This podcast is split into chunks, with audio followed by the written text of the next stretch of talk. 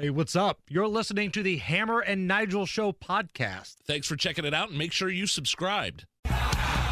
You're listening to the Hammer and Nigel Show on 93 WIBC.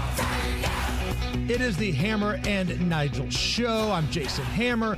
Mindy Winkler's here. Chris Hammer is here. And joining us in studio, Miss Jonette Cruz. How are you? Hello, hello. I'm doing well. Thanks for having me. Oh, it's a pleasure. Now, you've got something really cool going on. We've been talking a lot about the hurricane. Yes. I'm a weather nerd, right? So I was all in on this kind of thing. I was following the story, the devastation, and then the search and rescue, and now the recovery.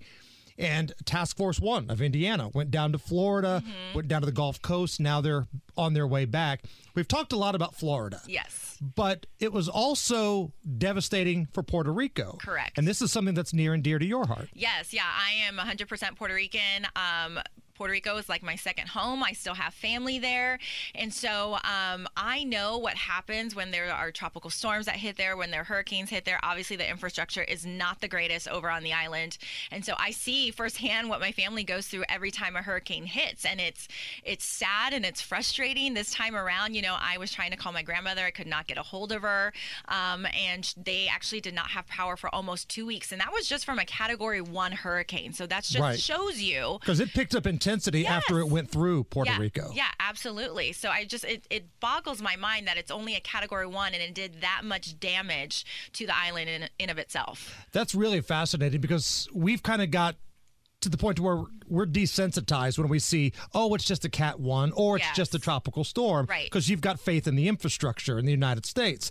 Uh, Puerto Rico, which is part of the United States, Right. uh, doesn't have that same infrastructure. What does like a tropical storm or even a Cat 1 do? What kind of damage is that? I mean, the flooding is just ridiculous. My the where uh, the area that where my family is from is called San Sebastian. It's on the west side of the island, and it's a little bit more inland. So thankfully, it's not on the coast. But they're in the more hilly side of the island, which means you know there's lots of mudslides. Um, the hills are very narrow, and the roads are narrow, and so you're winding back and forth. Things and- you don't normally think about no, because, you know, we're in the United all. States. Exactly. And so some of those streets, and even, uh, you know, the last time I went to Puerto Rico, my, my son came with me. And I mean, they're so steep, the streets in of itself, like he got, he got sick because they were just winding back and forth. But because of that, the flooding happens very, very quickly. The roads are not 100% sustainable, especially in those more so those towns that are not, you know, heavily populated. So it can do a lot of damage in, to most parts of, of the island. What type of recovery do you normally see in Puerto Rico? Because storms roll through all the time. Yes. This is actually kind of a light year in terms of major hurricanes and major storms making its way through the Atlantic and the Gulf and things like that. But year in and year out, you always see Puerto Rico right there kind of bearing the brunt of a lot of these storms. Right. How long does the recovery process take? it, it takes so long, so so long, and it's kind of sad. I mean, there there are still people right now, and we're talking about what this is like a month afterwards or so of the of the hurricane hitting, and there are still people still trying to dig out, still trying to um, kind of make sense of what happened to their property. Uh, for a great example, my grandmother, they had to like try and suck out all of the water that was in um, their house. They actually have an apartment underneath the house, and so that got flooded. Their streets got flooded. The first part of their house got flooded. They ended up having to take everything out and put everything back in, and so a lot of things were damaged. So it takes a lot longer than I think what people realize, and especially in somewhere in like in Puerto Rico.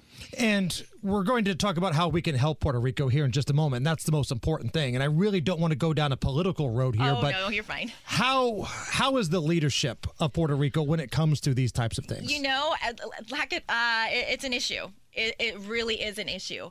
Um, and I think from what I've seen on social media, you know, I am on TikTok and um, I follow a lot of other uh, Latinos and Latinas that um, live in Puerto Rico and they're, they're there firsthand seeing what's happening. And when the hurricane hit, they are telling people, do not give to the government because the government will not give us the money. Please use these people, and they'll list a group of people taking place of what's happening and where they feel like they can be trusted if people are going to give. And so that that is so sad Right. to know that like I mean, it's you- 100% believable, Yes, but it's also sad you at the same time. You just don't know where your funds are actually going when the government is supposed to be helping, but in actuality, that's not at all what the case is down there right now.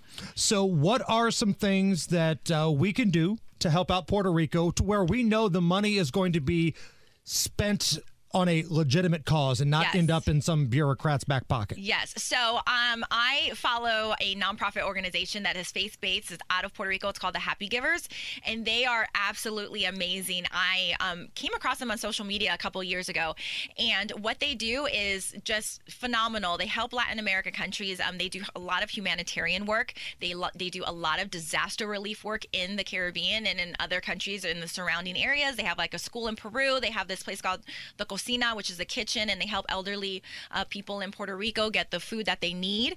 Um, and so I had come across their video because they're the ones that are the, that are coming out and they're helping people and they're literally on the grounds helping every single person out there. So then they posted a video showing the destruction that the hurricane happened to their property. So it's like, okay, well, what happens to these nonprofits who, like, that is their livelihood, that is what they do, but then now they're they're in that situation themselves. Like, how are they going to help people if they can't help themselves at the moment? Right. So at that moment, I was like, oh my gosh, maybe this is this is something that I can use my platform for, considering I'm Puerto Rican, I have family there, and it's very close to my heart, and I absolutely love the work that the Happy Givers do, um, and I'm very connected with them as well. So they don't even know actually know I'm doing this. so I actually um, collaborated with a faith-based magazine called Hope Is Now magazine. I write for them, um, and I'm, I'm the, my new um, column will be out for the fall issue, which is actually coming out right about now. And um, I approached them because they do lots of fundraisers for organizations, for not for profits, um, for churches, for schools, like anything like that. And so I approached them and said, hey, you know, would this be something that we could do? And they were like, absolutely, yes. So what's amazing about it is as donations are coming in, I'm getting a receipt of every single person that donates. At the end of the funding period, the money is going to come to me, and then I am going to send it over to the Happy Givers and get in touch with the owner. And it's full transparent here. There's not going to be like one of these stories Yeah, where no. where'd the money go? Why does Johnette have this three million dollar house now on the coast? I wish. yeah, no, no, that's gonna happen. I'm gonna I'm gonna record like our texting because I have the owner's um I have his phone number and then I'm gonna you know make sure I screen record the amount that I'm donating. So if anybody has any questions, you know I have all the backups in case of anything. So this is great because it, it's something that means so much and so so much to my heart to me, and then I'll be able to vouch for it and be like, yes, I sent in the money, I did this. Right, and the transparency is the key Yes, here. You know, I love that. I love that. and the crazy thing is, is you know. When we have a situation where we might not have Wi-Fi for a couple of hours, it feels like our worlds are crumbling down. oh my down. gosh, I know. and then to like imagine, that phone's a part of me right now. right? Gosh. But then to imagine what it's like in a post-hurricane Puerto Rico, where you don't have power for multiple weeks, Yes. not just Wi-Fi, you, total Everything. darkness for a couple weeks. That's staggering. That's horrible. And so, you know, the last time when Hurricane Maria hit, um, and that really devastated the island completely, um, I was not able to get a hold of my family for two and a half months. They had no power at all. They had my aunt had to fly from the states finally when they were allowing people from the states to fly into Puerto Rico. They um, were they had her come down, and so she would be in line for a good six to eight hours just to get water, and she'd have to go on the other side of the island. They were they had finally set up these stations where you could possibly get some type of reception. So she would call me and be like, "Hey, you know, we're fine," but then it would cut out within like ten seconds. So I would I would hear her and I'd be like, "Okay, they're okay," but I didn't hear from them for two and a half months. Like I could not get a hold of anybody. What was going through your mind? I was freaking out. Here's my grandmother that, you know, she's she's tiny. She's, you know, like but of course she she's a very very spicy Latina, you know. and um I was just really worried for her. I wanted to make sure that everybody was okay. My my family lives on the same street in Puerto Rico. And I can't even tell you the name of it because you cannot even map it. Like I have to fly in and then my grandmother's always like meet me on the corner of the Walgreens with the palm tree to the right and the trash can to the left, you know. So like that's Right. kind of directions I get. And so they're all on a street. All you know, they all decided to retire on this one street in San Sebastian. And now I'm like, okay, I can't get a hold of anybody. Because they're all in the same street. So obviously they're all going to get power back on at the same time. Right. And yeah, that was really, really hard. So then, to, you know, fast forward to a category one and then not to hear from her for two weeks, I was like, what in the world is happening? And then finally, I was able to get a hold of her, but she was like, you know, I found a powering station, but I only can talk for a minute, but I'm okay. I'm good. So then I kept calling her, kept calling her, and finally she got the power back on. All right. So, Johnette, one more time for those who want to help out a little bit, if Yes. they've got a little bit to spare, uh, what can they do to help you? So what they can do is um, I have posted all of the links, and I know that's something that you'll be sharing. So I have partnered with Hope Is Now magazine. It is a national faith-based publication. All you need to do is subscribe to the magazine. You get eight editions for the entire year. It's only thirty-five dollars, and then out of that thirty-five dollars, fifteen dollars will go to the Happy Givers, which is the nonprofit based out of Puerto Rico. And so that's all it is. And so you know you get a good, nice publication that you can either take with you if you have a business and you have a waiting room and you need a magazine. Um, you know, I have my little column in there Right.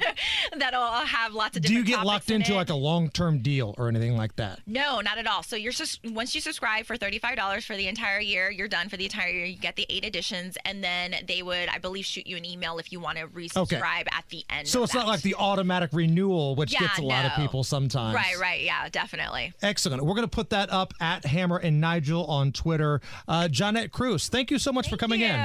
I appreciate it. Thank you. It's the Hammer and Nigel Show. Be sure to catch us every weekday, 3 to 7 on 93 WIBC, or subscribe and get it right to your phone.